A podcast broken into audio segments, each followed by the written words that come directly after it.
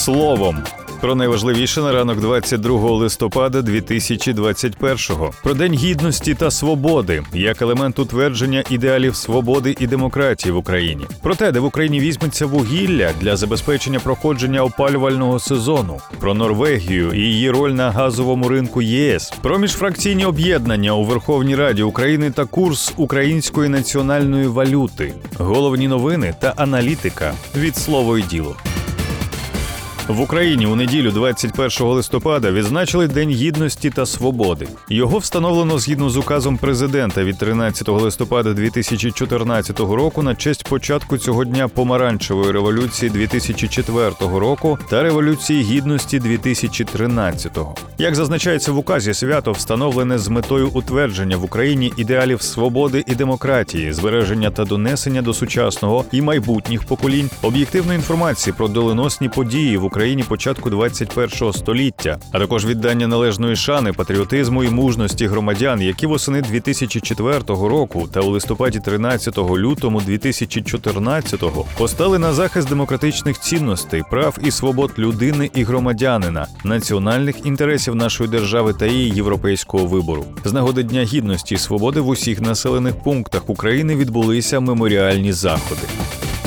Україна через перекриті Росією поставки домовилася про постачання вугілля із США. Вже наступного тижня прийде перший корабель. Про це повідомив в інтерв'ю Радіо Свобода прем'єр-міністр України Денис Шмигаль. Вугільні компанії США готові постачати це вугілля. Наша делегація домовилася про це, сказав прем'єр. За його словами, перший корабель із вугіллям із США має прибути в Україну наступного тижня. Він доставить паливо для центр енерго. Прем'єр уточнив, що в уряді пройшла нарада щодо оплати та закупівлі наступного наступних партій вугілля на грудень, січень та лютий, і гроші для цього є. Є інформація про те, що вугілля з Казахстану через Тамань виходить і прямуватиме до України. Залізничне сполучення справді заблоковане, але морським транспортом є інформація, що перший корабель відправлять найближчими днями. Додав глава уряду. Раніше Шмигаль повідомляв про те, що сім кораблів із вугіллям прибудуть до України до кінця цього місяця або на початку наступного. Проблеми з проходженням опалювального сезону не буде.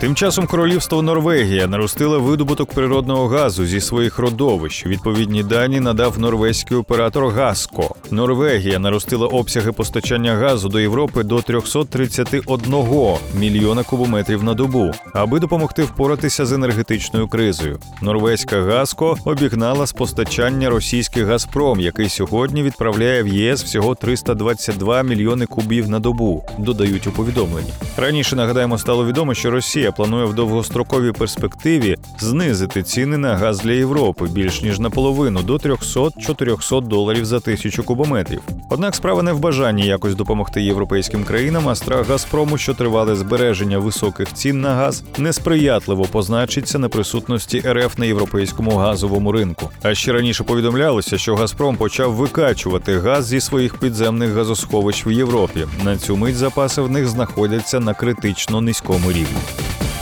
Після того, як колишній спікер Верховної Ради Дмитро Разумков створив своє міжфракційне депутатське об'єднання, інтерес до цієї форми парламентської співпраці зріс. МФО не мають таких прав, як, наприклад, фракції чи депутатські групи. Об'єднатися можуть депутати з різних політичних сил довкола однієї мети чи проблеми. У дев'ятому скликанні на даний момент існує 122 міжфракційні об'єднання. 55 створили ще у 2019 році, 35 у 2020, 30 22 цьогоріч. Варто зазначити, що один депутат може перебувати одразу в кількох МФО. Найчисленнішим є міжфракційне об'єднання за конституційну реформу та ефективну владу. До нього входять 264 депутати, дещо відстає за кількістю членів об'єднання цінності, гідність, сім'я. В ньому 259 нардепів. Понад 200 депутатів в об'єднаннях Invest in Ukraine за велике будівництво та Інтермаріум. У МФО Кримська платформа входять 40 42 народних депутати, а до об'єднання Збережи ФОП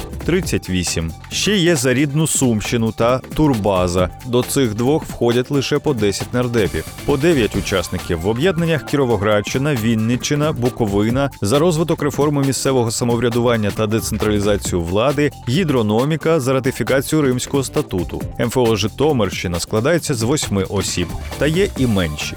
Скільки і яких в раді нині є міжфракційних об'єднань, і наскільки вони є масштабними, про це дізнавайтеся з нашого аналітичного матеріалу з інфографікою на сайті.